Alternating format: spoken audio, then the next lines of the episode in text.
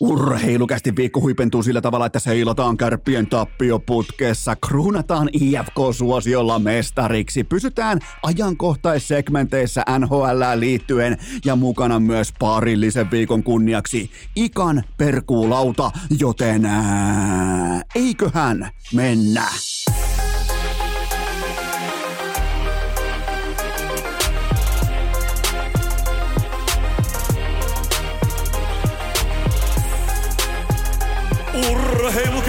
Santos Cozy. Salvoksen hirsistudiossa Eno Esko, tuottaja Kove ja päiväkorista karannut pikku Taavetti. Tervetuloa te kaikki mitä räkkähimmat kummikuuntelijat jälleen kerran urheilukästin parin on perjantai 22. päivä syyskuuta ja minä tuottaja Kope ja Pikku Tavetti. Me halutaan ikään kuin ottaa tähän viikon loppuun eräänlainen oppikirja mukaan. Otetaan kaikki oppi talteen, vähän niin kuin koulusta aikoinaan, läksyt mukaan kotiin ja sen jälkeen paljon paljon viisaampana takaisin oppituoliin.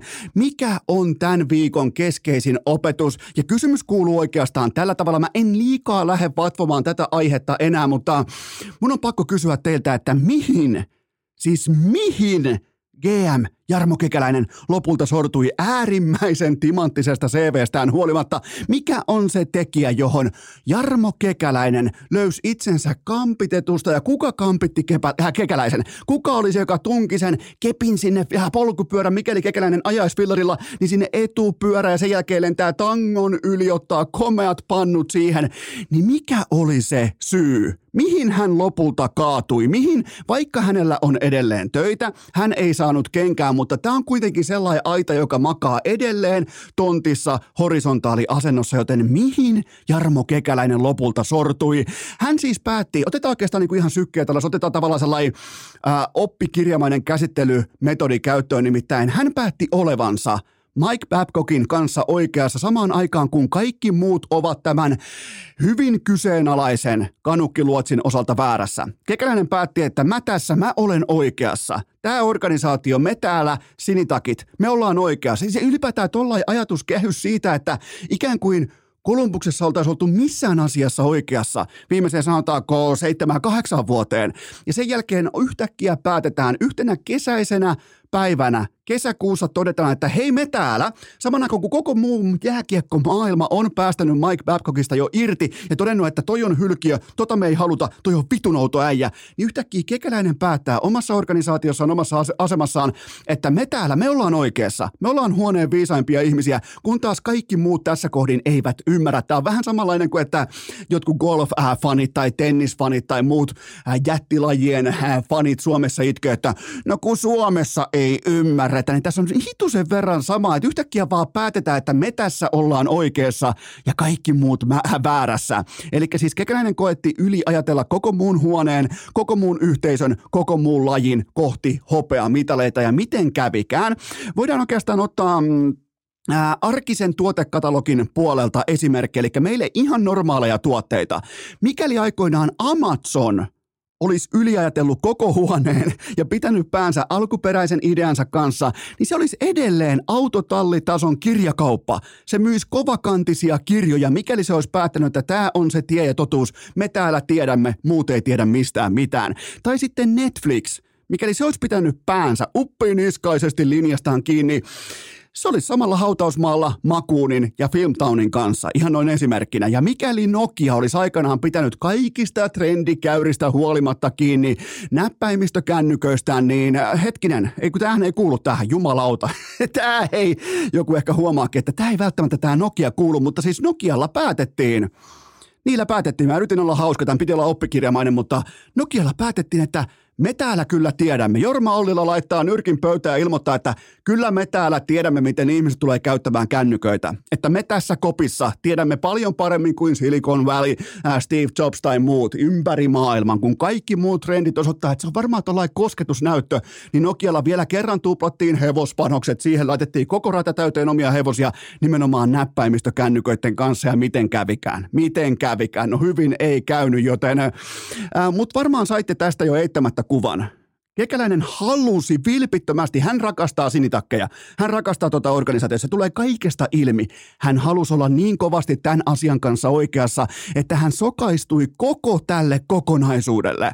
Ja tässä on myös tiettyä psyko- ja ää, sosiopaattimaistakin mm, käyttäytymisen mallia olemassa nimenomaan Mike Babcockin taholta, koska ensin hän syötti kekäläiselle yhteisen kokemuksen kautta tämän oman todella akateemisen, helposti lähestyttävän kännykkäprosessinsa. Eli hän ikään kuin etupellosta myi bluffin kekäläiselle siitä, että mä haluan tuntea sut paremmin, sä haluat tuntea mut paremmin, niin katsotaanko vaikka perhekuvia. Mieti, miten sympaattinen hetki, miten inhimillinen hetki, miten vaikka, mutta jos se käyttää tätä ikään kuin eräänlaisena houkutuskalkkunana ja sen jälkeen hyökätäänkin sitten nuoriin pelaajiin nimenomaan, mutta vaan ei kerrota kekäläiselle, että tämä metodi muuttuu tässä välissä, että jos nämä väitetyt raportit pitää edes osittain paikkansa ja miksi ne ei pitäisi, minkä takia siis ne ei pitäisi. Ja muuten tähän välikköön on pakko sanoa, että aivan helvetin hyvä, että koko tämän vyyhdin ratkaisi tai toi pöytään nimenomaan podcast, koska äh, Spitting Chicletillä ja äh, Paul Bissonetilla ei ole minkäännäköistä journalistista prosessia. Jos tässä olisi ollut journalistinen prosessi, tämä olisi mennyt ihan vituiksi, koska sinitakit, miten ne olisi kerännyt tekemään? Ne olisi kerännyt valmistautumaan, ne olisi kerännyt rakentamaan semmoisen hevon paska vyyhtityyppisen tiedotearmeijan valmiiksi siitä, että mitä täällä on tehty, ei ole tehty ja mitä tullaan tekemään, niin se olisi tavallaan haudattu, koska journalismi joutuu aina kysymään molemmilta tahoilta, kun taas podcasti voi ilmoittaa, että mitä vittua tuolla tapahtuu. Ja siitä se lähti. Ja nimenomaan se oli Spitting Chicklets ja Paul Bissonet, joka nosti tämän asian esiin. Hyvin podcast-maisesti. Journalismi olisi joutunut menemään hattukourassa sinne Kolumbuksen toimistolle ja sen jälkeen siellä olisi saatu valmistautua. Yhtäkkiä ei olisikaan enää housut kintussa. Siis Kekäläinen ja Davidson ja kumppanit haettiin housut kintussa tämän asian kanssa yhtäkkiä tekemään joku yksi kaikkien aikojen noloimmista tiedotteista, mitä ollaan ikinä nähty, ja sekin tuli aivan liian nopeasti ulos, joten tuota, mm, niin tästä Babcockin prosessista. Nimenomaan siitä, että jos tästä puoletkaan pitää paikkansa, että hän kutsuu himaansa ammattitoiminnan tai tavallaan niin kuin työ, työarjen ulkopuolella – kutsuu pelaajia, nuoria pelaajia, 18, 19, 20 pelaajia, kutsuu kotiinsa nimenomaan tutustumaan paremmin, että vähän elokuvaa ja ehkä vähän dinneriä. Ja niin, kyllä sä tiedät, vähän niin kuin, että, että mä oon tässä, kuka sä oot, mun nimi on Mike, sä oot joo tossa noin. Ja niin yhtäkkiä otetaan kännykät pois ja käydään kännykät läpi, että mitä siellä on, onks, mitä se voi sieltä edes katsoa, katsotaan väitetysti kuvia, viestejä ja sen jälkeen ilman elokuvaa tai ilman illallista näitä jätkiä pakoille, näitä heitetään helvettiin otettiin sieltä himasta ihan kuin märkä rätti, että no niin, sut on tarkastettu, painu vittua täältä. Siis tässä on kyse pelkästään nöyryytyksestä ja alistamisesta. Näin, näin ehkä uppiniskaista hevosta koulutetaan jossain ravipiireissä. Sekin on varmaan nykyään känselin alla, että tavallaan näytetään hevoselle, että kuka on herrana talossa ja näin poispäin. Näin voi, tietyllä tapaa voi olla, tiety, voi olla niinku, joskus koirat, kun ne menee koirapuistoon, niin varsinkin poikakoirat, ne alistaa joskus toisensa. Niin näköjään myös piti Kekäläisen löytää itsensä positiossa, jossa hän on oikeassa, niin hänellä, hän ottaa alistajan itselleen päävalmentajaksi, joka on siis näin niin kuin jääkiekkoammatissaan aivan täys mulkku, siis aivan täys mulkku.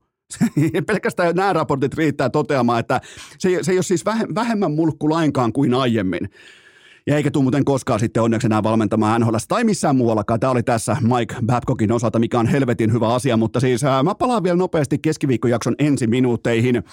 Ää, mä kerroin siinä SM Liiga coachista, joka kesäjuhlilla aikoina vuosia vuosia sitten koetti saada pelaajansa, nuoret pelaajansa, junnupelaajansa pelkäämään, matelemaan ja paskomaan alleen. Eli Babcock toimii tismalleen saman tavoitekehyksen mukaisesti, mutta käyttää vain nykyaikaista teknologiaa ja valtapositiointia hyväkseen. Sä et voi tehdä juurikaan mitään alfempaa kuin mm, Ää, napata joltain kännykän pois ja ilmoittaa vaan, että mä katson koko sun kännykän läpi ja sä et voi tehdä sille yhtään mitään. Se on ihan sama melkein kuin näin, ää, ne, ne, siitä puuttuu enää se, että näiden nuorten pelaajien olisi pitänyt ää, nuolemalla puhdistaa Mike Babcockin kengät. Siitä puuttuu enää se, joten tota, ja kaiken tämän Kekäläinen päätti olla aistimatta ja havainnoimatta, koska hän oli itse oikeassa ja muut väärässä. Minä tässä oikeassa, kaikki muut tuossa väärässä. Joten se itse oppi. Me lähdettiin hakemaan oppia. Joten se itse oppi kuuluu näin, että kun sä koet olevasi huoneen viisain ihminen tai ainoana oikeassa, niin ota hetkeksi sykkeet alas. Ota ne köppikalliomaiset silmälaput pois reunoilta ja kato ympärille, että että miksi tämä tilanne on mennyt niin päin, että mä oon tässä nyt ainoana oikeassa. Että mitä jos sä oletkin se pöydän paisti? Mitä jos sä oletkin se taho, kelle puetaan samaan aikaan pellenkenkiä jalkaan? Ja juuri nyt tämän kyseisen uskottavuuskriisin kanssa kekäläinen painii äärimmäisen tuhdilla tavalla kompensoidussa arkityössään. Älkää koettako voittaa hetkeä. Älkää koettako olla tismalleen tässä ja nyt tämän asian kanssa oikeassa. Älkää huutako pitkin someja, älkää puolustelko itseänne pitkin Twittereitä tai LinkedInejä, että minä tässä tämän asian kanssa minä olen oikeassa. O ennemmin se taho, joka saa asiat lopulta oikeaan järjestykseen. Vain sillä on yhtään mitään merkitystä. Jarmo Kekäläinen koetti voittaa hetken. Se koetti voittaa yksittäisen tilanteen, yksittäisen debatin. Se oli hyvin lähellä, että se hävisi ammattinsa tiimoilta aivan kaiken.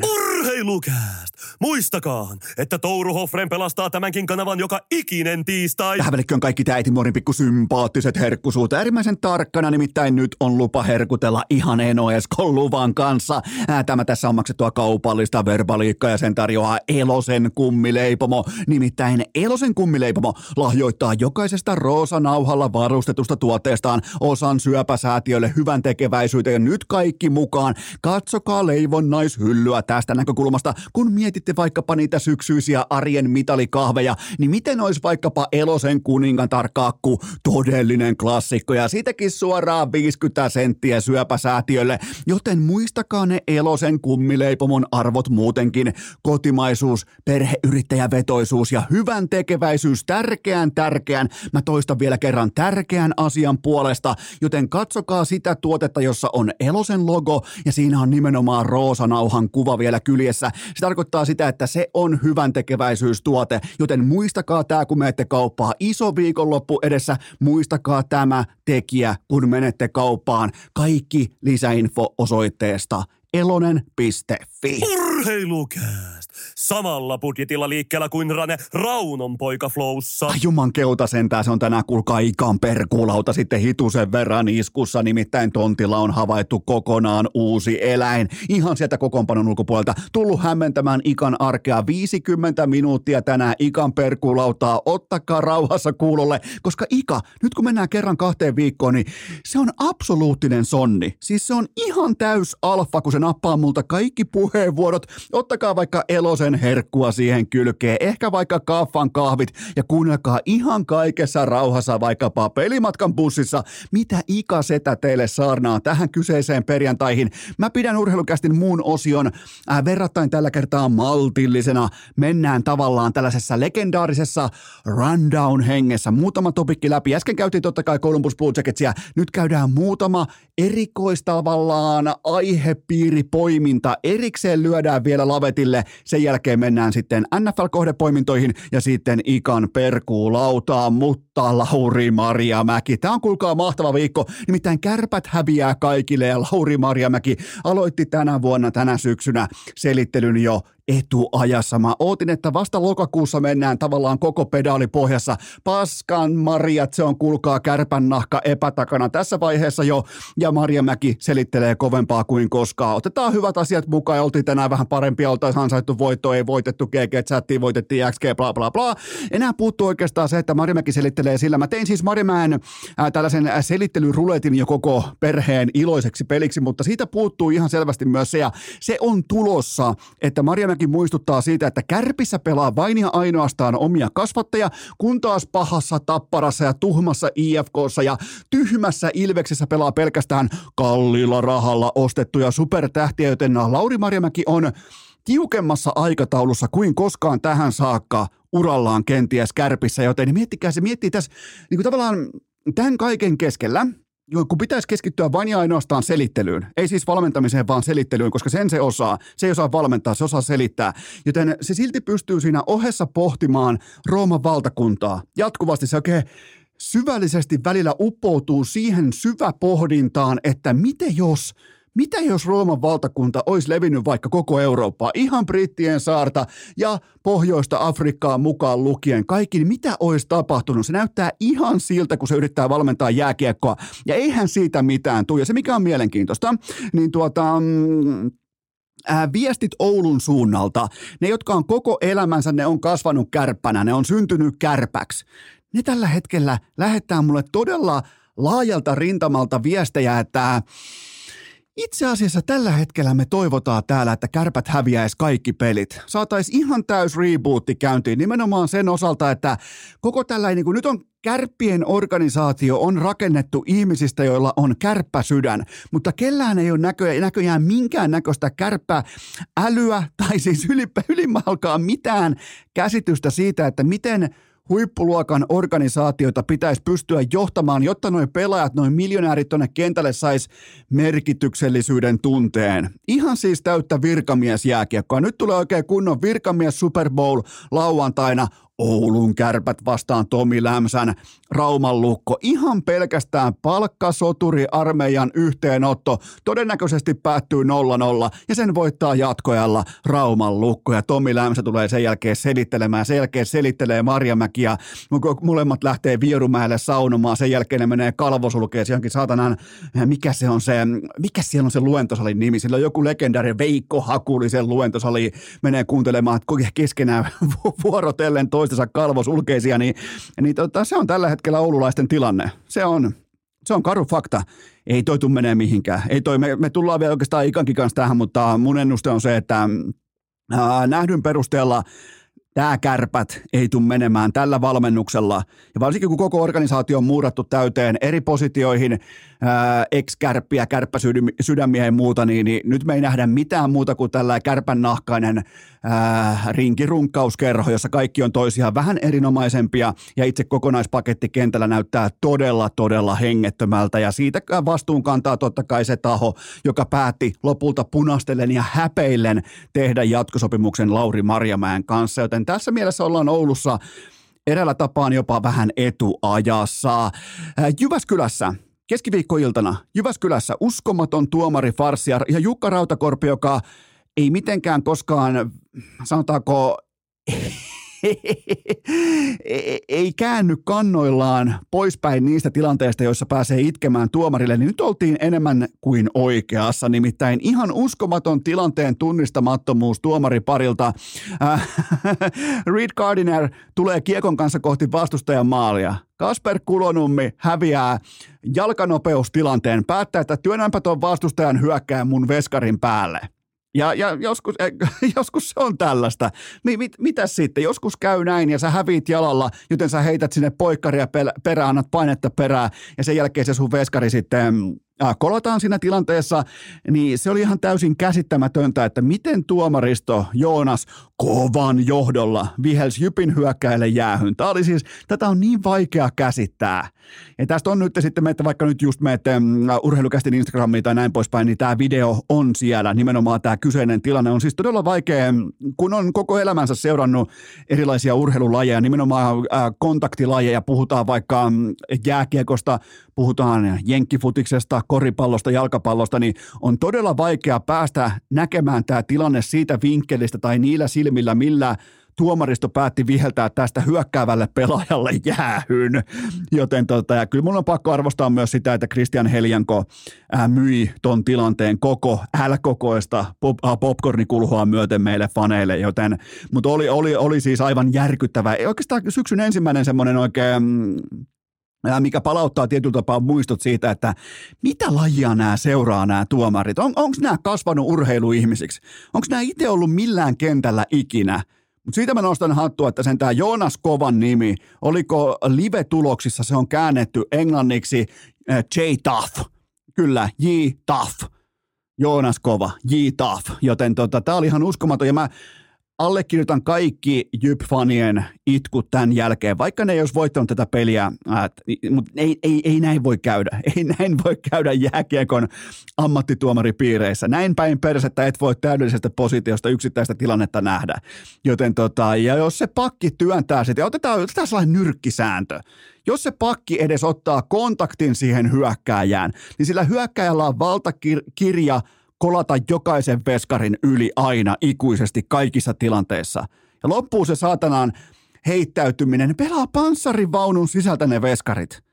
sitten ne heittäytyy siellä, keräilee maskia ja vittu kyynäreitä myöten kamat siellä, jumalauta, polvaria ruuvaa irti jalasta, kun sattuu niin paljon. Ei niitä mikään sattuu. Mä en ole ikinä nähnyt, että veskari loukkaantuisi näissä tilanteissa. Ehkä joku Ryan Miller tai joku muu vastaava tilanne tulee mieleen ja niitä tulee kerran 20 vuoteen, joten ihan täysin käsittämätön ja aivan niin kuin, jotenkin tulee sellainen typerä olo, että, että come on, näin päin persettä yksittäistä tilannetta ei voi nähdä. Sitten Aaron Kiviharju. Totta kai pitää olla orastava Aaron Kiviharju sekä Conor Bedard vatsia tähän kyseiseen kauteen, mutta pysytään Kiviharjussa. Näittekö KK vastaan, mikä gooni tästä jätkästä on tullut? Normaalisti IFK-aikoina, vanhoina hyvinä aikoina, haki Penan faksilla hampaattoman kanukin sinne oman maalin edustalle. Nyt siellä on Aaron Kiviharju. Mä oon tästäkin laittanut nyt Instagramiin vaikkapa videon. Siis aivan poskettoman hauska tilanne, eli KKlla avotontti, Roope Taposen mieletön torjunta ja sen jälkeen sitten maalin edusmähinät Petteri Lindbomin johdolla. Niin Aaron Kiviharju suojaa maalin edustan. Se ensin tekee mailalla semmoisen tökkäysliikkeen vastustajan haitari, että menepäs nyt siitä. Sen jälkeen se niinku katsellaan vähän niin kuin Messin turvamies. Se skannaa koko alueen. Sen jälkeen se niin kuin terminaattormaisesti lukitsee katseensa ohikiitävään tuomariin, tuijottaa sitä, toteaa kohteen vaarattomaksi ja sen jälkeen toteaa, että alue turvattu. Siis miettikää mikä niin kuin tällainen robottikooni, Robocop, jumalauta Aaron Robocop Kiviharju, todella kova. Siis piti olla taitopelaaja, piti olla ää, jossain top 5 pikki NHL, nimenomaan Miro Heiskasmaisen taito luokituksensa ansiosta, mutta tämähän on jumalauta gooni ja pelkällä läsnäololla vielä. Tämä on hauska video. Tämä on, kaikki fokus siinä videossa on totta kai Taposen upeassa torjunnassa, mutta Kiviharju on se main character. Se on se Beyoncé tässä videossa, joten laitetaan tämäkin katsantoon ja seurantaan. Ja perjantaisin on hauska poimia tällaisia vähän erikoisempia hetkiä viikolta esiin. Tämä on ollut täydellinen mahtava viikko käsillä ja sen huipentaa totta kai se, että Robert Taylor, Messi, Goat Messi, absoluuttinen Goat. Lionel Messi lihasväsymyksen johdosta sivuun ja Taylor tilalle, eli vaihettiin yksi yhteen. Kaksi maalia, joista toinen aivan täysin uskomaton, messimäinen, jopa tribuutti, vähän tällainen peilikuvamainen messimaali jostain Barsan vuoksilta. Totta kai kaikki tapahtuu oikealla jalalla, kun taas Messillä tietenkin vasemmalla, mutta aivan täysin uskomaton sisään tulee. Ollut muutama vähän vaikeampi peli äh, Taylorilla ja nyt sitten vaikka Goat tulee kentältä pois, niin pystyy osoittaa, että mm, pystyy nostamaan joukkueen reppuselkään, pystyy voittamaan matsin 4-0. Niin mulle se mysteeri on se, että miten tämä jätkä ei ole mahtunut huuhkajien avaukseen. Tällä juoksuvoimalla, tällä pallollisella valmiudella, kaikella tällä. Miten se ei ole mahtunut huuhkajien avaukseen? Mutta kenties nyt, koska Oliver Antman, voisi melkein sanoa huuhkajien debatoidusti paras pelaaja tällä hetkellä, niin äh, hän joutui äh, leikkausveitsen alle, joten nyt sitten on pakko melkein katsoa kokonaisuutta sen kautta, että siellä on Robert Taylorilla iso rooli – merkittävä rooli Markku Kanervan seuraavassa karsintaikkunassa, joka on muuten verrattain aika lähellä. Se Slovenian matsi on muuten sitten panokset, on muuten pikkusen sitten panoksia pöydässä, joten mä otan, että Robert Taylor on sekä Slovenia että Kasakstania vastaan avauksessa – Fantastinen sisääntulo nimenomaan osoittaa sitä, että ei häkeltynyt silloin pari kuukautta sitten Messin saapumisesta, pelasi siihen kohtaan parasta jalkapalloa. Ja nyt sitten vielä Messin loukkaantumisen jälkeen muutaman heikomman oman otatuksen tavallaan pohjille, vaihosta sisään, vaihossa Goattiin, hyppää askiin, ratkaisee matsin, itse tekee kaksi maalia, joista toinen on ihan silkkaa urheiluruutua ja pornoa, semmoista niinku pehmopornoa. Muutenkin noiden paidat on semmoista, niinku, semmoista erotiikkaseksiä, missä käytetään vain höyhentä, kun taas pornossa käytetään koko kanaa. Joten tota, fantastinen, tämä on hyvä tarina, mä tykkään tästä. Pari vuotta sitten vielä jossain saatana ropsi jossain lumihanki kentällä ja siihen liittyen muuten onnittelut Lappiin, se on tullut ensi lumi, kohta päässään hiihtämään. Täytyy alkaa katsomaan Customskin suksia tuosta valmiiksi jo kaapista, ne on tuossa kuulkaa venaamassa talviteloilla, en olla talvihuolto oli alla ja ne venaa tuossa kohti alkavaa hiihtokautta, nimittäin tänä perkeleen talvena en ole Esko aikoo ottaa sen takaisin, mitä viime talvena menetettiin, mutta äh, siinä on tällainen niin pienimuotoinen perjantai rundown, mennään ihan pienen tauon jälkeen kohti NFL-pikkiä ja sen jälkeen sitten melko lailla kattava ja lennokas ikan perkuulauta. Tai Pistele kääriä! Se on kuulkaa perjantai ja mulla on teille väitteitä. Mulla on itse asiassa teille melkein kokonainen väitöskirja, kuunnelkaa. Mä väitän, että sulla ei ole enää puumailaa lätkässä. Sulla ei ole enää umpikelaa kalahommissa. Sulla ei ole enää näppäimistöä puhelimessa. Joten minkä takia sulla on kotiavaimet käytössä? Tämä tässä on maksettua kaupallista verbaliikkaa ja sen tarjoaa Abloi kyllä vain rohkeasti kaikki kuunnelkaa Eno Eskoa. Rohkeasti älylukkojen maailmaan. Ei avainbokseja, ei pyöritettäviä tunnuslukuja, ei murtuneita häntäluita terassilla. Ei mitään hössötystä. Se älylukko, se ei ole vain tulevaisuutta, se on tätä hetkeä. Aploy Dorman L3 tai Linus. Se on siinä. Toi jälkimmäinen sopii oikein hyvin vaikkapa kerrostalon, kun pitää laittaa yksi ovi tikkiin, kun pitää laittaa yksi kappale ovia tikkiin. Tämä on aivan täysin no-brainer hankinta. Nimenomaan myös kerrostalo taloon, joten ottakaa puheeksi, käykää vaikka tutkailemassa, ihan vaikka lähikaupassa. Siellä on paljon kauppoja, mikä myy tätä aploita, mikä myy Yalen tuotteita. Käykää tsekkaamassa, koska tämä on siis, tämä vie kaiken avainstressin pois. Ei tarvi miettiä aivan umpihiessä jossain keskellä polkujuoksu mettä, että no tippuko multa avaimet? No ei tippunut, koska sulla on älylukot. Se on siinä. Koskaan ei tarvi enää tulla sitä stressitunnetta, että jäiköhän avaimet kotiin tai mit, onko avaimet autossa tai tai bla bla bla. Se on siinä, kaikki on ohi, kaikki on läpi pelattu sen jälkeen, kun sulla on älylukot, joten rohkeasti kaikki nyt älylukkojen maailmaan. Todella fiksu ja moderni investointi, kaikki tuoteinfo osoitteesta yale.fi. Mä toistan, se on yale.fi. Urheilukääst! Tämä vuosi tässä on viimeistään ja virallisesti arsenalin omaisuutta. Otetaan kaikki toisiamme verbaalikädestä kiinni ja kuvitellaan eteemme seuraava skenaario, pimentyvä sunnuntai-ilta, koko kattila täynnä höyryäviä, oikein kunnon tulisia siipiveikkojen siipiä, ehkä kylkee pari nakkihannu raakamakkara ja niin tulista sinappia, ettei henki kierrä ja tämän jälkeen lähtee soimaan. Kyllä vain NFL-kohdepoiminnat viikko numero kolme. Tähän saakka urheilukästiin äh, verrattain aika nuori kausi, 4 kautta 6 oikein. Pari ihan ok, voi olla ihan tyytyväinen. Nimittäin mukana on tässä kohdassa jo kuudesta pikistä pari ihan ok tällaista täsmähakua, joten tai niinku ihan täysin, että se perustelu itsessään on äh, pitänyt tismalleen paikkansa sitten siellä itse ottelussa, joten se on kuitenkin se, mitä haetaan. Välttämättä ei juosta jonkun osuman perässä, vaan että se itse ennakkoperkuu on nimenomaan se kuva, mitä se ottelu tarjoaa ja se tulos tulee sen myötä sitten, ettei lähetä niin kuin, että uu, nyt ollaan 6 kautta 6 ja kaikki pikit aivan täysin päin persettä tai täysin ää, lottokoneen kautta kotiin tulleet, joten pari ihan ok pikkiä mukana. Tämän päälle on hyvä rakentaa. Nämä kyseiset linjat on pelattu keskiviikkona kulpetilla, mutta mä en suosittele pelaamista kenellekään yhtään millään ää, platformilla.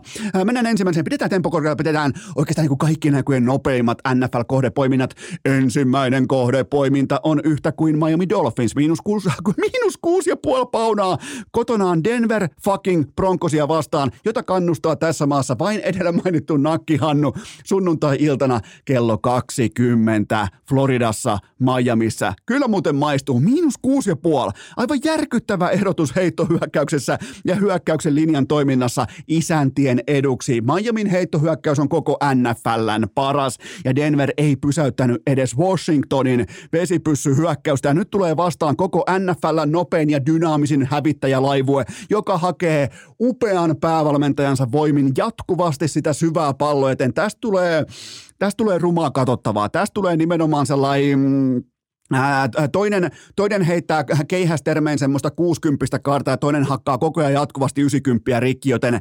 lopputulosheitto on se, että Delfinien rakasteluääni kaikuu Aaron Rodgersin kotipihaan saakka lukemiin 31-17. Toinen kohdepoiminta Atlanta Falcons plus kolme ja puoli. Ne pelaa vieraissa Detroit Lionsia vastaan sunnuntai-iltana kello 20.00. Mä jatkan, mä jatkan Atlantan, äh, tavallaan niin kuin Atlantan äh, vankkureissa liikkumista, koska mulla on Bijan Robinson, mulla on juoksupeli, mulla on juoksuvariaatiot ja mulla on Detroitin keskinkertainen kyky pysäyttää hyökkäystä maata pitkin. Joten mä otan sen mielellään kiinni. Tulee hyvä, tulee viihdyttävä, tulee tasainen matsi. Ja eikä olisi muuten tätäkään uskonut pari vuotta sitten, että ihan suorastaan jopa odottaa Detroit Atlanta ottelua. Useimmiten tässä valittiin tulevaa ykköspikkiä. Nyt tämä on ihan oikea jalkapalloottelu. Tässä tulee paljon energiaa, paljon offensiivista älyä, kaikkea tätä, joten tämä on ihan Markiisi Matsin asemassa mulle tällä viikolla. Mutta Atlanta juoksee tästä yli oikeastaan aika kylmästi myös maata pitkin. Dominoi palloa, dominoi kelloa ja pitää Jared Goffin sivurajalla. Mun lopputulosheitto on se, että Atlanta jatkaa voittoputkiliitoa lukemiin 27-26. Sitten kolmas ja viimeinen kohdepoiminta on yhtä kuin Green Bay Packers miinus kaksi. Tasan miinus kaksi. Se on miinus kaksi kotikentällään New Orleans Saintsia vastaan sunnuntai-iltana kello 20.00. Tuota, mm, koskaan ei pitäisi ihan hirveästi antaa historialle arvoa, mutta Packers puhals matsinsa ulos viikko sitten. Siis se oli ihan täysin omissa käsissä. Mun mielestä se ei ollut kauhean osuvainen pikki se Atlantan poiminta, mutta joka tapauksessa se osui se oli kuitenkin enemmän Packersin hävitty ottelu kuin Atlantan voitettu matsi, ja se ei voi olla tuntuma, äh, tuntumatta sielussa saakka nyt, kun tämä porukka menee kotikentälle ekaa kertaa sitten Aaron Rodgersin äärimmäisen pitkän upean, fantastisen, siis todella tehokkaan aikakauden. Vaikka en tykkää ihmisestä yhtään, niin se on kuitenkin ihan siellä Goat-debatin tuntumassa toi kaveri. Äh, John Love, ihan siis laadukas, mukiin venemä, hyvä, kaiken kaikkiaan hyvä, lupaava pelirakentaja, kun taas sitten vihulaisella Derek Carria, niin No hän on Derek Carr. Ei, niin kuin, ei, ei oikein voi sanoa, että mitä mieltä taas oltaisiin New Orleans Saintsin hyökkäämisestä, joten ja Slantboy juoksee muita karkuu koppikäytävällä, joten ei sekään nyt ihan hirveästi vakuuta. Älä, sellainen vinkki kaikille urheilukästin kummikuuntelijoille, että jos, jos alatte esittää jonkinnäköisiä jengitunnuksia vaikka vastustajalle, niin ainakaan sen jälkeen, kun te jäätte siitä nauhalle kiinni ja te näitä jengitunnuksia huutelette, niin sen jälkeen ei kannata enää juosta karkuun. Sen, sen jälkeen ei ensin kannata juosta karkuun. Ja sitten mennä vielä piiloon koppikäytävällä, joten ää, tää on, ää, kuten totesin, mä otan isoa energiaa, mä otan isänille isoa tukea, mä otan isoa iltaa tai niinku iltapäivää tuonne jalkapallohulluun kylään, joten siellä ei muuten mitään muuta sitten kuin NFL-jalkapallo tuossa kyseisessä kylässä, joten mm, Mun lopputulosheitto on se, että juustoahtaajat pakkaavat voiton pakettiin lukemin 30-24, joten sitten vielä kertausopinnot ja äiti, Miami miinus kuusi ja puoli, Atlanta plus kolme ja puoli ja Packers miinus kaksi. Urheilukääst! Tavoitteena Vilman Nimmari Seiväs ja Gillan kärkipelaajasopimus. Aivan tuota pikaa todetaan, miten kaikkialla muualla Suomessa myrskyä sataa. On melkein talvikeli, mutta Turun saaristossa eittämättä paistaa aurinko sitä ennen kuitenkin oma lehmä ojassa. Tämä on hikipanta.fi mainos, eli Eno Esko tarjoaa teille tämän kyseisen mainoksen. Muistakaa urheilukästin kuumat videotervehdykset. On vaikka tulossa nelikymppiset, kolmekymppiset, on tulossa merkkipäivä. Joku menee vaikka syksyllä naimisiin vastaavaa polttareita, niin ne löytyy kaikki urheilukästin videotervehdykset, jotka on muuten aika lailla tulikuumaa valuuttaa tällä hetkellä. Ne löytyy osoitteesta hikipanta.fi, kuten kaikki muukin urheilukästin fanimateriaali materiaali löytyy osoitteesta hikipanta.fi. Ja nyt Ikan perkulaudan pariin. Urheilukääst! Onko Heinolan jääkiekkoylpeys sittenkin kertalaakista? Back. Sehän on kuulkaa perjantai ja se tarkoittaa sitä tällä viikolla parillinen viikko, että Ikan perkulauta on kanssamme voimakkaasti läsnä. Kuuleeko Turku, kuuleeko Ika? Kuulee oikein hyvin ja jälleen kerran kiitos kutsusta. Tämä on, tämä on itse asiassa tänä päivänä oikein pelottavakin kokemus, että mitä tästä mahtaa tulla. Okei, mikä, mikä sitä tekee? Mä tiedän, sä oot tällä hetkellä terassilla, sä oot siinä pihalla, sä katot sitä sen, ää, siellä on ilmeisesti Ilves käynyt myskäämässä pitkin saaristoja, joten mikä on se tekijä, mikä aiheuttaa tällä hetkellä vähän niin kuin ikään kuin puolittaista pelkoa? Kyllä tuossa tuommoinen korkeasaarimainen fiilis on, kun tässä elämät, eläimet painaa tuossa ristiin rastiin ja sitten tässä on haikara kuule pysähtynyt tässä aina – matkalla. Että tota, mitäköhän se mahtaa tarkoittaa, kun mä oon viisi lasta kuitenkin saanut onnistuneesti pihalle suht terveenä henkisestä puolesta. En osaa sanoa. Tahtoisiko sanoa sitä, että lapsenlapsi olisi tulossa. Okei, oh, juman kautta niin, mm. että haikara tavallaan kyllä se joku, johonkin asiaan se viittaa ja useimmiten äh, tällaisen niin kuin, lasten kirjallisuuden mukaan, niin sehän viittaa siihen, että tulee lisää lehkosia maailmaa, joten kyllähän me niin kuin, et, et, näin muodoinhan, ke, keneen me luodaan vai ihan yleisesti vaan kaikkiin lehkosiin, jopa suhunkin luodaan tässä kohdin katse, että jos sieltä alkaa tulee vielä lisää, niin kyllä me, niin kuin, ky, kyllä me ollaan siihen valmiita. En ole ihan varma siitä. Mutta mennäänkö eteenpäin? mennään, mennään, mennään eteenpäin ja oikeastaan pidetään tämä hyvä energia, pidetään nämä sykkeet korkealla, koska sunnuntaina Pohjois-Lontoon derby, mä tiedän Ika, että se on iso päivä, se on jättimäinen iltapäivä sulle ja kaikille Arsenal ja myös Tottenham-faneille, niin, anna, anna, niin kuin laitetaan koneet käyntiin sillä, että anna sellaiset niin kuin Ikan pika-odotukset tähän. Nyt on aika mielenkiintoinen tilanne, koska kummallakin viiden matsin jälkeen 13 paunaa jaettu kakkosia ja kerro mulle Ika, että miten Arsenal tulee tätä ottelua lähestymään ja miten ne tulee tämän ottelun voittamaan? Ensinnäkin mä oon oikein tyytyväinen, että Tottenhamkin pärjää noin hyvin. Kuulostaa aika oudolta, eikö kuulosta? Totta kai. Koska yleensähän tämmöinen viharakkaussuhde tarkoittaa sitä, että toiselle toivotaan pelkkää epäonnistumista. Mutta se tarkoittaa mun mielestä sitä, että kun Tottenham pelaa hyvin, niin myös Arsenalin täytyy pelata hyvin. Siinä on tämmöinen tämmöinen taistelupari, mikä on, niin molemmat kirittää toinen toisiaan. Ja, ja tota, no, niin nyt kun se on kotiottelu meillä, ja PSVn jälkeen 4-0 voitto, päästiin tsemppäreihin pitkästä aikaa kuuden vuoden jälkeen, se oli pitkä, pitkä odotus. Oli hieno kuunnella tsemppärin musiikkia siinä, kun se peli alkaa. niin, tota noin, niin jos käy sillä ja toivon mukaan käy sillä kun Tottenham kuitenkin pelaa aika mielekästä jalkapalloa, mitä mä oon tuossa pulun silmällä väijynyt, että ei lähekkää pistää mitään, mitään pohjois bussia, kaksi kerrosta bussia sinne omaan maaliin eteen, vaan ne lähtee pelaamaan jalkapallo niin kun jalkapalloa pelataan, hyökätään ja puolustetaan, hyökätään ja puolustetaan, miten PSV teki.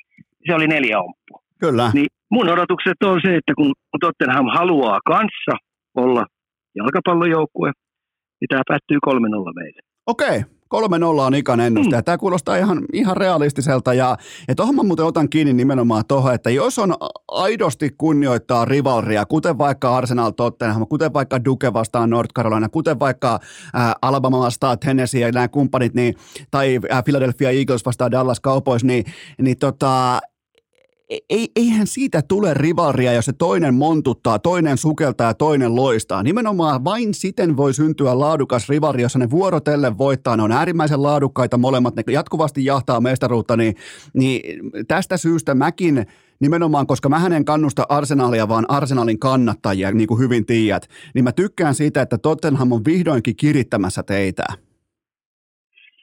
Joo, ja tietenkin kun sä ajattelet, että tämä mun rakaustarina niin, kun siihen kuuluu ylämäkiä ja varsinkin alamäkiä aika paljon, niin se on alkanut, kun mä oon ollut kuuden vanha. Mä oon Käpälän velodromilla, saanut kortteli, kortteli valioliikapaidan arsenaalin numero 10, eh, numero 9 selkään ja voi sitä elämän intoa, mikä mulla oli. Se oli pari viikkoa hei puhtaasti ja vaan ja ainoastaan se pelipaita mulla päällä. Siitä asti kuule tässä ollaan kannatettu arsenaalia. Okay. Eikä aina ole kuule hauskaa. Sitähän se elämä on. Me eihän... ei, ei tämä ole kuule hei pelkkää ilotulitusta päivästä toiseen. Eikä, eikä pidä ollakaan. Kuten Ika mennään seuraavaan aiheeseen, se ei myöskään sitä ole Kolumbuksessa Ohiossa. Ää, koko tämän viikon ylivoimaisesti ää, puhuttaneen selkkaus Mike Babcock. Me ollaan molemmat käsitelty minä urheilukästissä ja sinä sitten ää, Kalju Cornerissa tätä kyseistä uskomatonta fiaskoa. Niin mikä on tavallaan niin kuin Ikansalla, jos pitää ottaa yksi kärkiajatus mukaan tästä selkkauksesta, niin mitä Ika ottaa joko opiksi tai mukaan tästä kyseisestä paketista? Ai helvettiläinen, mikä tota, no, niin saaga on itse asiassa muodostunut. Ja nyt me ajatellaan, jos me nyt oikein vähän niin kuin rauhoitutaan pikkasen. Kuulemma kekäläiselle pitäisi saada kenkää ja, ja kaikille pitäisi saada kenkää ja kaikki on ihan päin helvettiä. Ja, hei, me ollaan täällä lätäkön toiselta puolelta. Ja täältäkö meidän pitäisi yhtäkkiä rupea kivittää kaikkea, mikä siellä liikkuu. Ja nyt jos me otetaan ihan rauhassa ja mietitään, mitä tuossa on niin tapahtunut. Tortorellan palkkaaminen kuulemma oli ihan perseestä. Oli paska valmentaja. Mä en ihan kuule näe sitä, että se oli kekäläisen huono palkkaus. Joo. Se joukko oli kurialainen, se joukko oli sitoutunut. Totta kai siellä oli joukkueessa sellaista, kun se oli vanhan liiton äijä ja kuri oli kova ja vaatimustaso oli kova. Niin täydellisessä maailmassa tuossa kovassa sarjassa niin se olisi mennytkin päätyä asti ja voittanut Stanley Cupin. Mutta ei se nyt niin kauhean helppoa siellä kenenkään voittaa. Luettele mulle ne mestarivalmentajat, jotka siellä oikeasti on. Ja se oli kuitenkin se Tortorella joukkue, mikä siellä oli, niin siinä oli tietynlainen identiteetti. Ja sitten kaiken lisäksi se identiteetti oli vielä sitä, mitä Kekäläinen oli koko ajan ajanut takaa. Työtelijäs, riittävän karhea tuohon NHL. Kolumbusta oli erittäin vaikea voittaa kotikentällä, eikö niin? Kyllä. Ainakin mun mielestä. Ja sitten kiistosta, kun omasta takaa, kun Tortorella lähti siitä pois. Ja mä pidän vielä muuten itse asiassa Tortorellaa vielä ihan hyvänä taktikkona. Joo. Se ei ole, se ei ole mikään yhden podin äijä. Ni, niin omasta takaan siitä oltiin pitkään pitkään marinoitu Brad Larsenia, eikö niin? Kyllä. No sehän meni ihan vihkoon. Se meni vihkoon. Se meni niin vihkoon, kun se meni niin vihkoon. Ensinnäkin maalivahtipeli petti, oman alueen puolustuspelaaminen petti, tuli ihan järjettömästi alkukaudessa loukkaantumisia.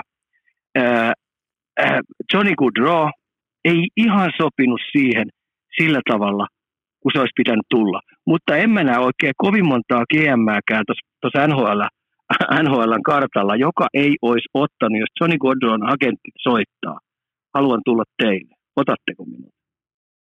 Kyllä aika yhden käden sormissa on ne joukkueet, On, on. missä olisi käynyt sillä, että GM olisi ilmoittanut, että en muuten ota sua. Ei, niin eikä, eikä, eikä, eikä, nyt voi pelata kaksinkorteen, että kun vuosi sitten hehkutti, koko media hehkutti nimenomaan Johnny Gadron hankintaa ja nyt yhtäkkiä se ei Joo. muutu paskaksi. Se, ei- se yhtäkkiä se niinku, hankinta-arvo ei muutu yhtäkkiä paskaksi. Se on ihan kylmä fakta. Että, mutta tuohon otan vielä Iika kiinni tuohon, että No, niin. Tortorellan tiimoilta mun on pakko todeta vaan se, että silloin Columbus ainakin tiesi, mitä se on. Se on helvetin tärkeää tuossa bisneksessä ja siitä syystä Tortorella oli ihan viimeisen päälle oikea päävalmentaja, mutta ja- jatka tuosta, mihin olit menossa.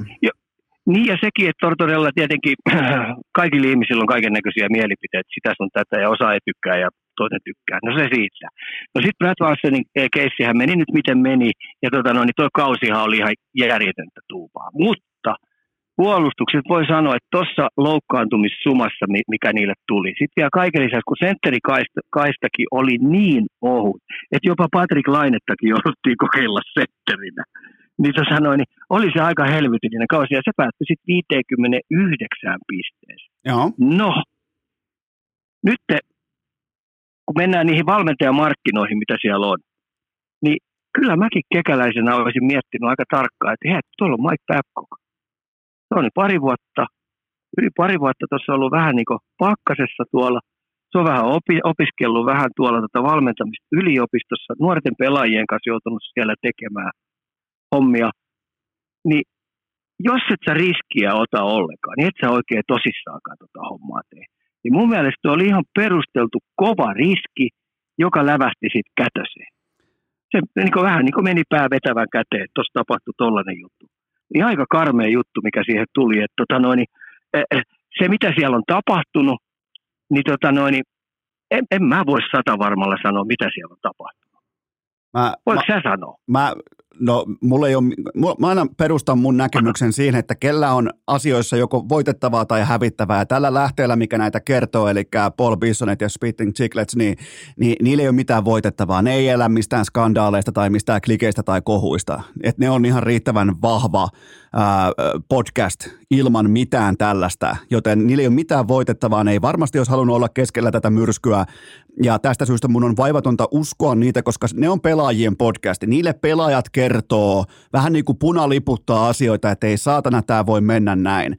Ja, ja, ja, mä, ja mä totean vielä tähän sun, kun sanoit, että Kekäläinen otti ison riskin, niin mulla ei ole mitään sitä vastaa, että otetaan isoja sotteja. Otetaan oikein niin kuin kunnolla haetaan sitä kunnarilyöntiä sinne takapeltoon saakka perkele, mutta äh, kuitenkin näin niin kuin pokeritermejä mä käyttäisin tämmöistä, että kun sä meet all in siinä turnauksessa ja sä häviät, on se häviämisen tapa sitten mikä tahansa, mutta kun sä häviät all in tilanteesta, niin kyllä sä jätät silloin sen pöydän ja sä kävelet pois sieltä turnauspaikalta. Niin mulle oli, mu- mulle oli, mulle Ika, mulle Ika, mulle oli todellinen yllätys. Mä, oon- mä oon koko mun elämän seurannut amerikkalaista urheilukulttuuria.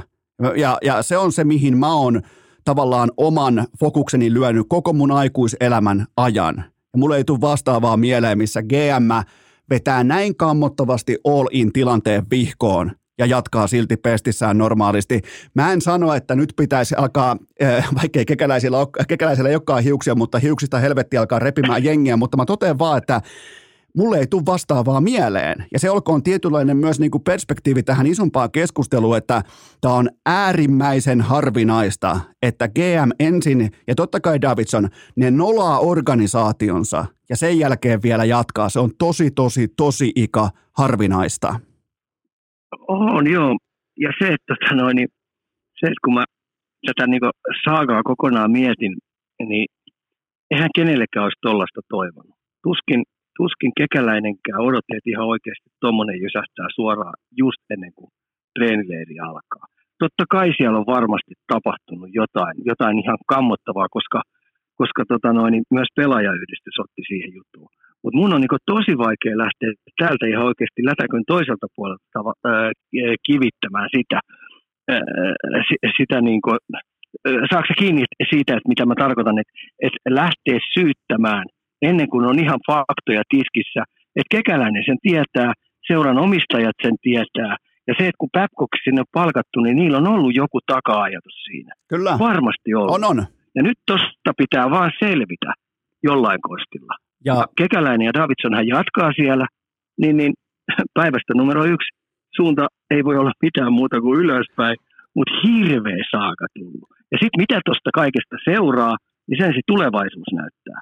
ja Se Ika, on ihan, mun, on, mun on vielä pakko se on mainita, ihan tota, noin pimenossa vielä. mun on vielä mm. pakko mainita se, että, että kun koko muu jääkiekko maailma totesi, että tämä on kävelevä sisältövaroitus, tämä on kävelevä punalippu tämä äijä Mike Babcock, niin niin se, että Kekäläinen ja Davidson kuvittelee, että hei, meillä on tässä nyt, meillä on se tieto ja taito, kellään muulla sitä ei ole. Me otetaan tämä mestarivalmentaja ja me otetaan se sotti, niin varsinkin tässä tilanteessa, kun häviää sen Olin tilanteen Ika, niin, niin kyllä tuolta aika usein kävellään sitten lankun kautta mereen. Että niin se vaan menee tuossa bisneksessä ja, ja tästä syystä mä oon todella, todella, todella yllättynyt, että Kekäläinen jatkaa työssään. Mutta ei mulla ole siis, kuten sanoit, täältä näin, mä asun keskellä peltoa, tästä on matkaa Kolumbukseen varmaan 7000 kilometriä, niin tota, täältä on helppo meuhkata ja huutaa, ja, mutta mä vaan annan perspektiivin siihen, että miten normaalisti menetellään jättiyhtiöissä näillä hetkillä. Saitko kiinni siitä niin kuin tavallaan mun tulokulmasta? Juu, juu, ilman muuta. Ei, ei, ei siis kahta sanaakaan, mutta mun on niin vaikea lähteä sitä, mäkin olen seurannut, sä tiedät, että mä oon Babcockia seurannut koko uran. Joo, Jääkiekko, jääkiekko-osaajana, jääkiekko-taktikkona, jääkiekko-harjoitteiden vetäjänä, ää, niin aika kovaa tulosta tehnyt. Et mä ymmärrän kyllä ihan hyvin, että et lähdetään hakemaan ton kauden jälkeen niin kuin, ihan oikeasti semmoista laatuäijää ja toivotaan, siis nyt jääkiekossa ja urheilussa ja ammattiussa pitäisi koskaan toivoa mitään, vaan ollaan lähes sata varmoja siitä, että tämä on se oikein mies meille. Kyllä. Ja nyt kun tulee tällainen juttu, mikä tuossa tulee, niin, tota noin, niin kyllä, kyllä kekäläiset niinku, varmaan niinku maapetti alta tosi pahasti. Mutta- Todella pettynyt olo. Mutta Ika, hopea reunus kuitenkin, se on nyt, me ei varmaan ihan hirveästi olla päästy tutustumaan sellaiseen päävalmentajaan kuin Pascal Vincentiin, mutta jotenkin vaikutti, ja tämä on totta kai kaukaa taas luettua, mutta jotenkin vaikutti, että tuosta joukkueesta olisi tietynlainen niin kuin energia vapautunut, että hei let's go, että siellä Patrick Lainekki astui välittömästi ryhdikkäästi median eteen ja ei pelännyt kysymyksiä, uskaltaa katsoa tulevaan, tavallaan niin kuin ei tuijota taustapeiliin, vaan tu- katsoo voimakkaasti tuulilasin läpi, että nyt lähdetään eteenpäin, tämän coachin, tämä on meidän coachi, mä oon innoissani, niin, niin he, he, ihan kuin heti olisi tavallaan tullut tuohon organisaatioon sellainen pikku jopa, jopa boosti. Joo, siis jos ajatellaan koko organisaatiota, niin, niin, niin se puusti tulee, niin, tota noin, niin tämmöisissähän se paras lääke on sitten heti päivästä numero yksi, niin alkaa voittaa pelejä. Kyllä, Ja saada takaisin se, se, se työteliäisyys, se pelille heittäytyminen, se, se epäitsekkyys koko joukkueelle, että jokainen pelaa niin toisillensa. Et nythän tämmöisen kriisin jälkeen, niin toihan ainoa oikea ja ainoa tapa, millä toi lääkitään toi koko juttu sitten käyntiin. Mutta kun ne keräs viime vuonna 59 pistettä ja sitten sä katsot sitä puolta, missä Columbus on, niin jumalista siellä on hei kovia pumppuja. Siellä on Tosi todella, todella kova, niin, vielä kun, vähän niin kuin antaa tällaisen sekaannuksen tilassa etumatkaan muille ja ne muut on jo valmiiksi aivan perkeleen hyviä Ika. Mutta hei, jätetään kuitenkin Columbus Blue Jackets, ellei sulla ole loppukaneettia vielä tähän, niin jätetään Columbus On, Blue on, on. Anna Sulla palaa. oli hyvä tuossa, kun sä Joo. Pistit mulle ton ajolistan siitä, että mitä tämmöinen keissi muuten opettaa. Okei, hyvä. Niin sä tiedät, että kun mähän mentoroin aika paljon noita valmentajia, niin, niin, niin kun aina nykypäivänä, niin kun on, nämä pelaajathan on firmoja firman sisällä. Joo. Mä oon opettanut näille, että kun te otatte näitä henkoot palavereita, jossa on vaikeita tapauksia, sellaisia, mitkä te luulette, että on vaikeita, tai täytyy käydä kovalla kädellä vähän pelaamista lä- läpi, täytyy vähän elämäntapaa käydä läpi, täytyy käydä kurialaisuutta läpi, niin ottakaa siihen palaveriin aina todistajan mukaan. Aina todistajan mukaan Joo. koska näiden yleensä näistä eh, yksi vastaan yksi palavereista, niin aina kun pelaaja lähtee, niin se soittaa yleensä agentille. Ja sitten sä tiedät tämän rikkinäisen puhelimen, miten se menee. Just näin. Tarina onkin ihan toinen, mikä menee. Niin sen takia aina tänä päivänä, niin kun vaikeita asioita tai tiettyjä asioita käy läpi, ettei tule sitä rikkinäistä puhelinta, niin ottakaa siihen rauhallisesti joku todistaja siihen, ja sitä käydään sitten sitä asiaa läpi. Niin Tämä on tämmöinen Toi on kyllä tavallaan ihan, ihan mielenkiintoinen tollai, nimenomaan se, että sillä itse todistajalla niin sillä ei ole mitään kantaa siihen asiaan tai kenenkään puolta, vaan se, se ottaa sen informaation siitä sellaisena kuin se on ja ottaa huomioon sanat, sanan käytön, puhetyyliin, kaiken tämä, että mitä on sovittu, mitä on luvattu ja mitä on tavallaan käyty läpi, mitä on kritisoitu, niin ettei synny semmoista, että tunteellisuuden tilassa pelaaja soittaa agentille ja sen jälkeen agentti tekee mitä totta kai agentit tekee, eli menee useimmiten median kautta hyökkää organisaatioon ja, ja, ja näin, niin, näin, ja sit näinhän se menee. Niin ja tämän opetti mulle mun entinen kapteeni Järvisen Pasi aikoina. Sanoi, että Ismo, sun täytyy ymmärtää, että aika kovaa bisnestä ja nämä jätkät on firmoja firman sisällä. Ja kaikki ei ole ihan puhtaille, puhtaille jauhoilla siinä liikenteessä. Että ne ajattelee sitä, millä tavalla ne saa paremman sopimuksen seuraavaksi vuodeksi. Eli kun puhutaan sadoista tuhansista, esimerkiksi SM-liigassa, keskipalkka taitaa olla SM-liigassa 80 000.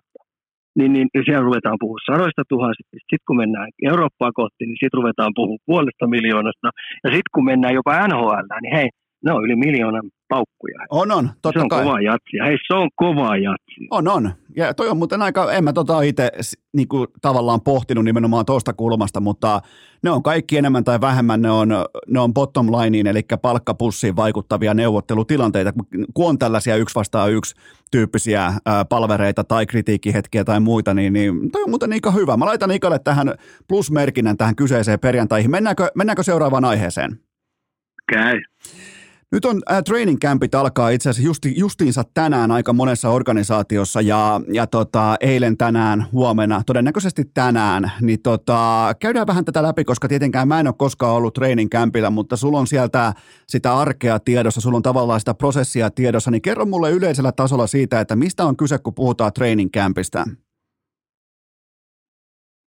Siinä on aika monta näkökulmaa, monta juttua, monta, monta erilaista tarinaa on, on alulla, niin tota, tämä on hyvä, niin kuin kaikki, paljonko meitä on Suomessa niin NHL-seuraa, mitä se heittäisi? Jokaisella on tietenkin oma joukkue, eikö niin? On, on, niitä, on niitä kuusinumeroinen summa sellaista niin kuin, nimenomaan, koska NHL seurataan tosi niin kuin, laajalti nimenomaan seurataan, mutta kaikkia pelejä ei tietenkään katsota, mutta siis seuraajia on paljon. Niitä on siis NHL joku ja. ehkä jos mä heitän vaikka puoli miljoonaa semmoista, jolla on jonkinnäköinen tavallaan omakohtainen kontakti NHL, ehkä voi olla enemmänkin, miljoona en tiedä, mutta on siis tosi paljon.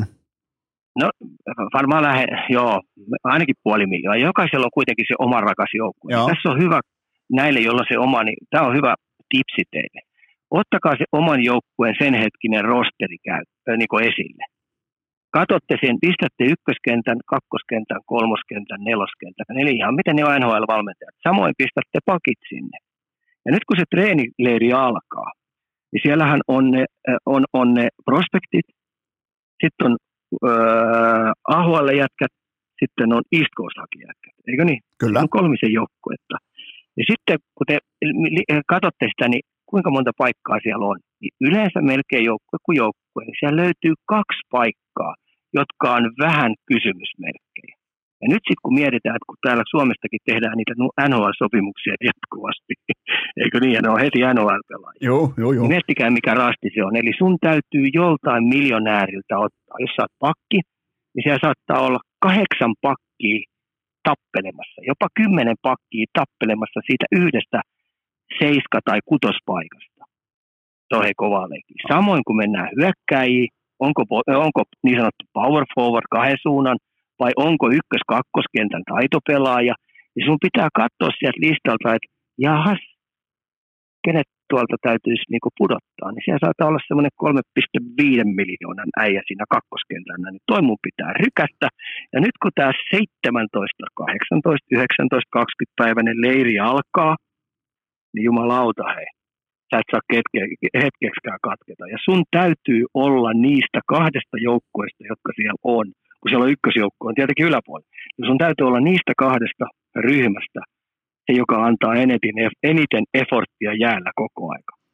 Mulla on, mulla on ikä... saa olla heikko missään osa Mulla on ikä tähän hauska tällä tavalla omakohtainen äh, vertaus olemassa, että nyt totta kai urheilukästi tulee vieraaksi tuolta Rapakon takaa nimenomaan leiriltä äh, erinäisiä pelaajia. Kun kysyy veteraanipelaajia, kuten vaikka Juuse Sarokselta tai niitä, ketkä on jo sen paikkansa siellä tähdistössä jo ansainnut, niin niille käy koska tahansa, ne sopii, että okei, otetaan tuossa vaikka kontakti, otetaan tuossa, mulle käy mikä tahansa, mutta sitten kun nämä nuoret, ketkä yrittää työntää itseä sinne kokoonpanoon, niin, niin niillä, onkin, niillä onkin sitten hitusen verran erilainen se kalenteri, että perkele tässä ehtiikö 18 päivää kertaakaan vastaavaan puhelimeen, että se, se antaa niinku tiukan kuvan siitä, että et, et se on nyt tässä ja nyt se on otettavissa. Ja se on todella, niin kuin Iika sanoi, se on todella kovaa jatsia, mihin pitää nyt ryhtyä. Ja pitää pystyä lyömään semmoisen vähän vajaa kolme viikkoa absoluuttisesti parasta pöytää joka päivä, niin sen jälkeen se voi, siis mieti, se voi ehkä tulla se paikka, niin, niin kyllähän toi on kova puristus.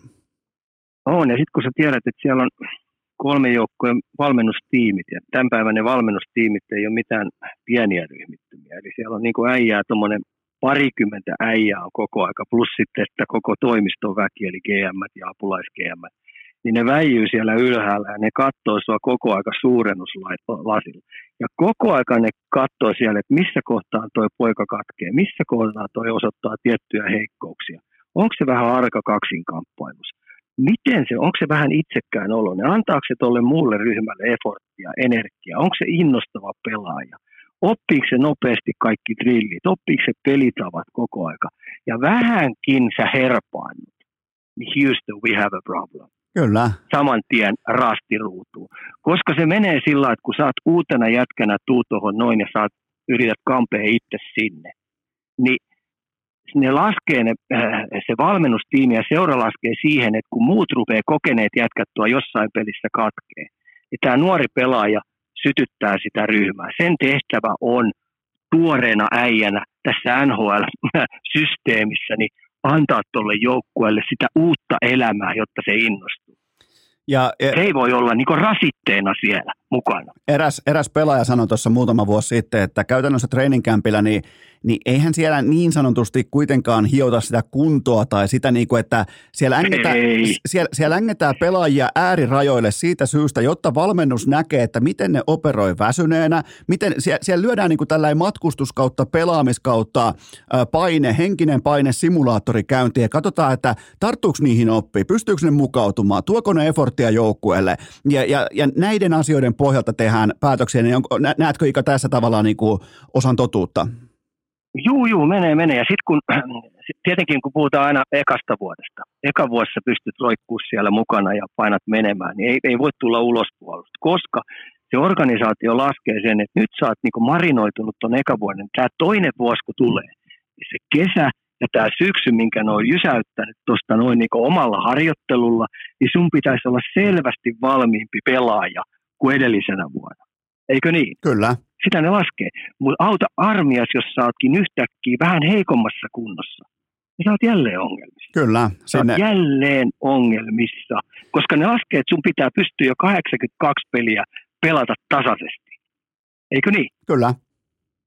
Sitähän ne, ja sitä, nyt kun, luullaan, kun niin. puhutaan kokeneistakin pelaajista, niin tämän päivän NHL lähet kaikki kokeneet pelaajat, kuten ollaan huomattu, niin vuodesta toiseen ne tulee treenileirille ihan järjettömän hyvässä kunnossa. Kyllä, se on pakko. Se on pakko laittaa. Ennen tultiin Joo. suoraan suurin piirtein baarista, vähän kanansiipiä vielä mukanakin, niin ne ajat on ohi. Se on vain yksinkertaisesti, se on, se on, se, se on ohi sekä NFL, se on NBAssa, se on NHL ohi ja sinne tulee pelkästään huippurheilijoita, mutta tämä mua aika kiinnostaa, että tämä ei tietenkään, nyt puhutaan pelaajan niin kuin täällä tehdään totta kai kaikille pelaajille tehdään terveystarkastus. Ja nyt just ihan tuoreempana uutisena Saku Määnalainen ei saanut, hän ei päässyt edes lähtöviivalle saakka, eli hän ei saanut äh, training camp osallistumislupaa, niin, niin tota, en siis lähde utelemaan, että mitä on taustalla, mutta onko tämä, onko ihan yleistä, että joskus joudutaan liputtamaan pelaajia sivuun?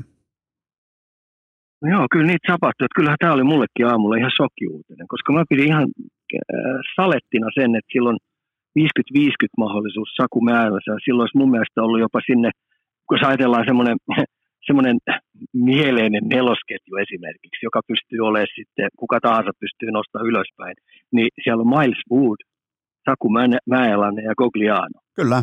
En tiedä, mitä on tapahtunut, mutta mä niin jo vähän niin hahmottelin siitä, koska mun mielestä Saku Mäeläinen hoiti Winnipegissä viime vuonna oman ruutunsa ihan tip-top. Mä en, mulla ei ollut niin hänen pelaamisestaan mitään mitään valittamista. Mä tota, ja sen takia aika niin. mielenkiintoista, olisiko joku vamma tullut tai juttu, että tämä on nyt ihan arvuuttelua, että mua harmitti pojan puolesta tosi paljon. Koska mä, mäkin, mäkin näin todella hyvän sauman murtautua NHL-kokoonpanoon ja laitoinkin, mutta kysyttiin sitä jo aiemmin, että kumman ottaisin itse tuohon joukkueeseen ennemmin, Joel Kivirannan vai Saku Määnalasen, niin mä ottaisin Määnalasen ehdottomasti, mutta nyt siis jotain on tapahtunut ja ei päässyt edes lähtöviivalle saakka ja sopimus on purettu, mutta siis todella niin kuin ha- harmillinen shokki tähän kohtaan, niin kuin Ika jo äsken totesit. Oli, ja sitten kun ajatellaan sitä viimevuotista Winnipegin pelaamista, niin kyllä se oli yksi niistä jätkistä, joka siellä ei katkennut. Sitten kaiken lisäksi se oli riittävän karhe, se oli pain in the ass melkein pelistä kuin pelistä, pelistä toiseen niin vastapuolen ä, pakeille. Ja oli myös tietyllä tavallaan positiivinen riidankylvä, joka aiheutti ongelmia vastapuolelle, että se sai niitä vähän henkisesti paasta. Plus, että hän osaa myös pelata. Et Kyllä. mu, mu, musta toi oli niinku yksi pahimpia pettymyksiä niinku aamulla, mikä mä huomasin, että mitä helvettiä on tapahtunut. Kyllä, sama, sama täällä. Toi oli, toi, mutta jätetään kuitenkin, otetaan faktojen tulevan sieltä, sieltä ulos Joo. ja sen jälkeen voidaan kommentoida tarkemmin. Mutta mennään SM-liigaan. Ää, Ika, nyt napataan sieltä Haikaran säkistä tavallaan yksi iloinen asia pöytään, mikä on yllättänyt Ikan positiivisesti. Niin mitä, mikä tällä seikka voisi olla?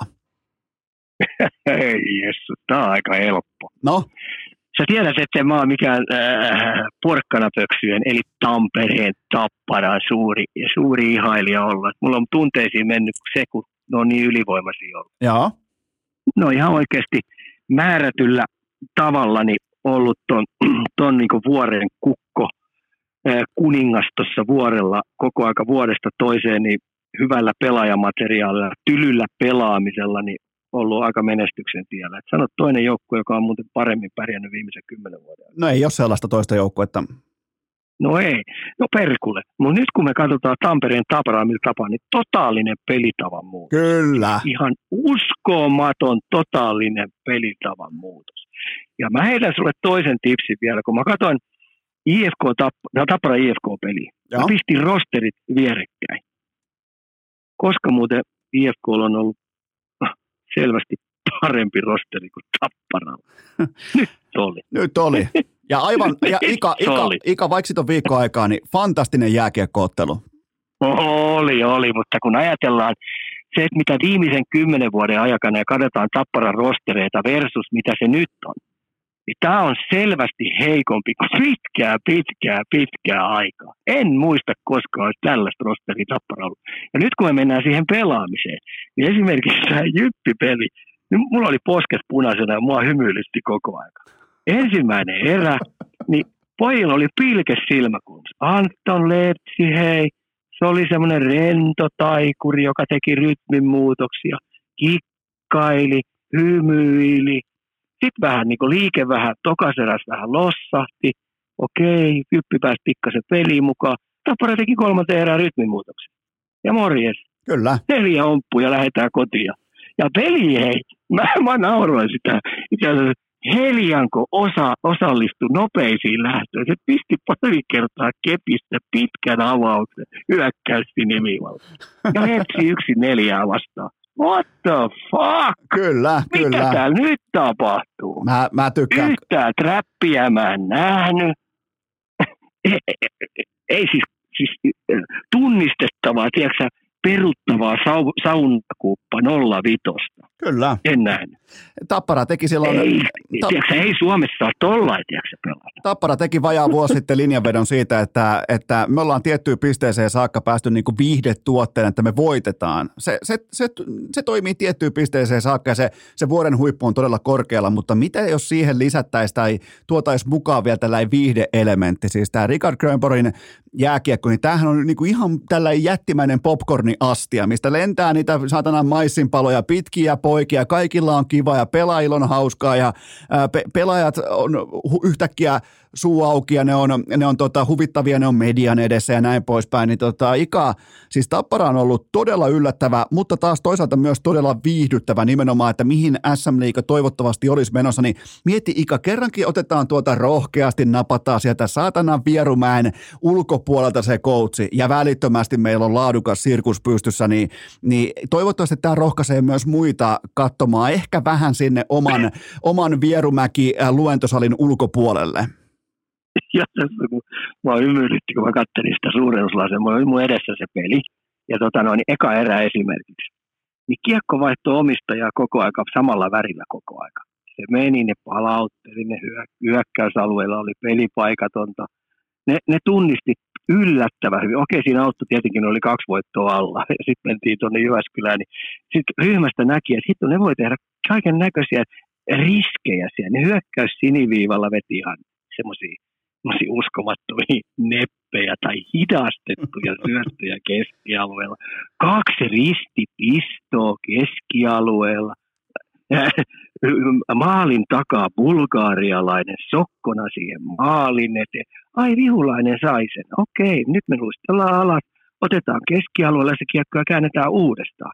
Jyppi ei ensimmäisessä erässä saanut kolme syöttöä omille. Tiedätkö mistä jo? No?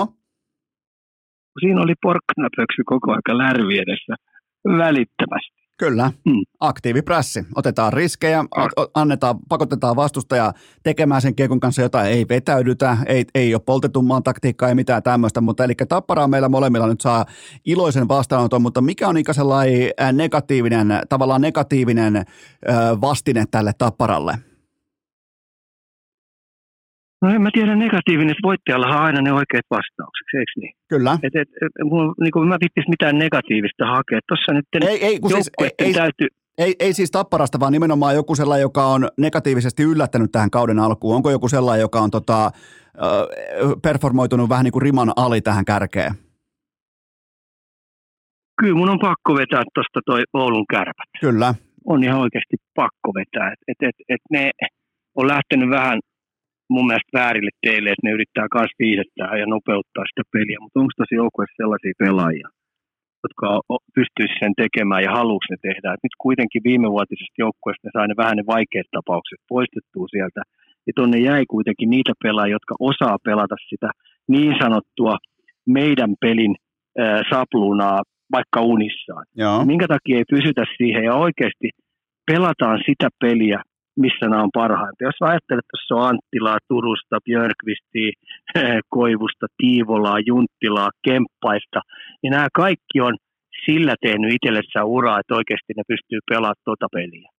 Niin pysy siinä, valmentaa sitä peliä, niin mun mielestä tuo valmennustiimi on nyt lähtenyt vähän niin kuin osumaan. Jos mä ajattelen että pakistoakin tuolla, niin hei, Ohtamaa, Koivisto, Kivistö, niin nämä on kaikki sellaisia pakkeja, jotka on täydellisiä pelaamaan sitä niin sanottua meidän peliä.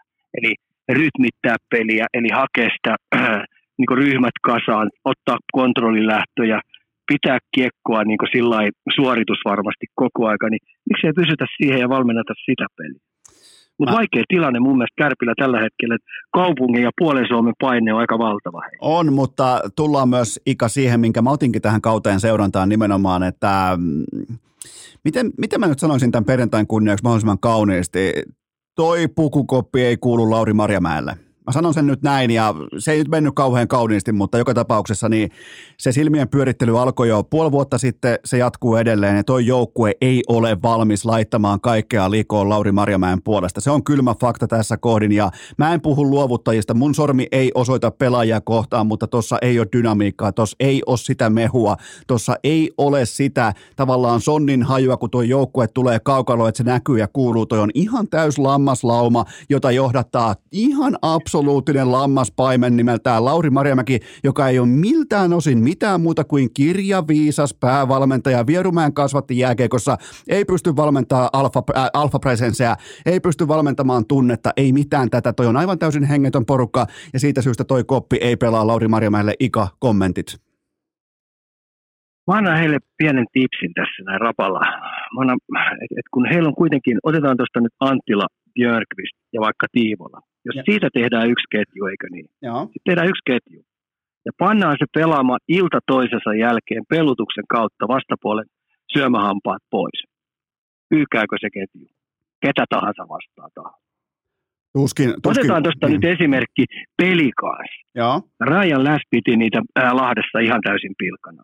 Jos mä annan tolle ketjulle työhaalarit ja ilmoitan ennen peliä, Lässi ja äh, Ka- äh, Patrick Carson ei muuten tänä iltana tee pisteitä. Ottatteko haasteen vastaan? No ottaa. Eikä muuten tee.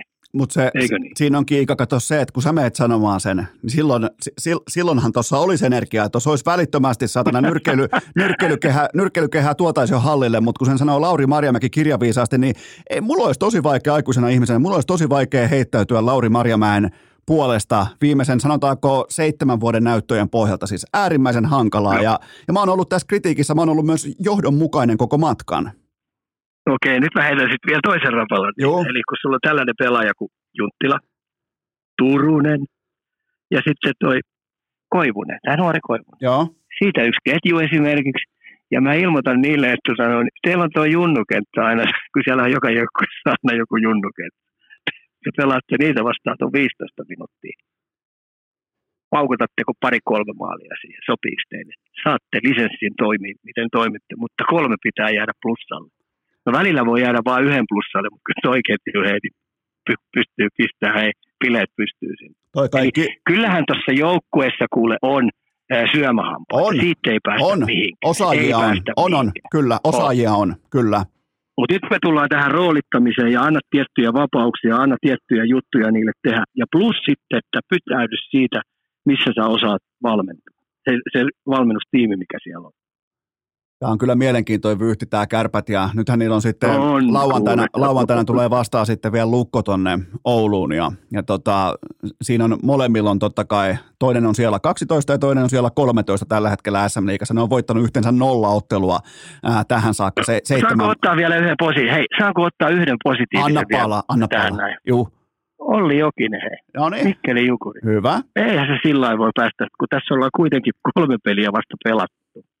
Ja ne on kuitenkin tuossa noin puoli huolimattomasti seitsemän pinnaa käynyt nappaamassa. Ja viimeiseksi ne kävi pöllyttämässä tuolla HPK, hei Hämeenlinnassa, Se- joka oli all-in peli myös HPK. Kyllä, mä, mä allekirjoitan Mm. Olli Jokisen ja Jukurit ja on ollut tosi energinen startti ja mä nostan vielä mukaan tähän, ehkä vähän takaovesta mukaan ässät siitä syystä, että niillä on ollut sekä pohjanoterausmatsi, että on ollut laatumatseja, mutta se, siitä syystä mä nostan ne, että niillä on koko SM Liigan heikoin YV, silti ne on pystynyt voittamaan otteluita ja nyt totta kai nähdään sitten myös se, että mihin se tulee kantamaan, mutta S on kuitenkin sellainen porukka, joka saattaa olla sellainen, mitä kannattaa pitää silmällä nyt tässä syyskauden mitassa, mutta Ika hei, IFK, IFK, kerro, kerro Ika nopeasti, tyhjennä vähän niin kuin hihaa siitä, että mitä ollaan opittu ja, ja mihin suuntaan mennään. No kolmesta ensimmäisestä pelistä niin viisi pinnaa. Tämä oli vähän pakosanelma juttu tämä Nuudesodin, kun se oli tämä häkki täynnä, niin siitä piti ihan oikeasti taputellakin toi pois. Mä Joo. olin pettynyt, että ne teki vaan kolme maalia. Joo, kyllä niitä olisi pitänyt olla arsenaaliin tykittää niin kuin häkkiä. Siellä on kuitenkin vielä muutamia jätkiä, yli muutama jätkä sellainen, jotka vielä ei ole noissa karkeloissa vielä täpöillä mukana. Kaksi ensimmäistä peliä sai kaksi pistettä ja oli otettavissa kuusi, eli ne jätti neljä pöydälle. Tapparapeli oli aika lähellä, että ne karkaa totaalisesti, mutta huono ylivoima, pikkasen vähän lepsyjä juttuja, niin Tappara sai flown päälle ja viimeisessä erässä oli sitten hurmos. Plus sitten, että me tullaan siihen pelutukseen, että miten pakkeja pelutetaan, millä tavalla, kuka on mikäkin vastuussa, miten ylivoima, ketä on ylivoimaa, kuka pelaa alivoimaa, samoin ketjujen, kuka äh, tappaa johtoasemaa pois, kun pelataan viimeisiä minuutteja, kuka kaventaa, kun ollaan vähän häviöllä. Eli tässä on vielä roolittamisesta aika paljon kysymys.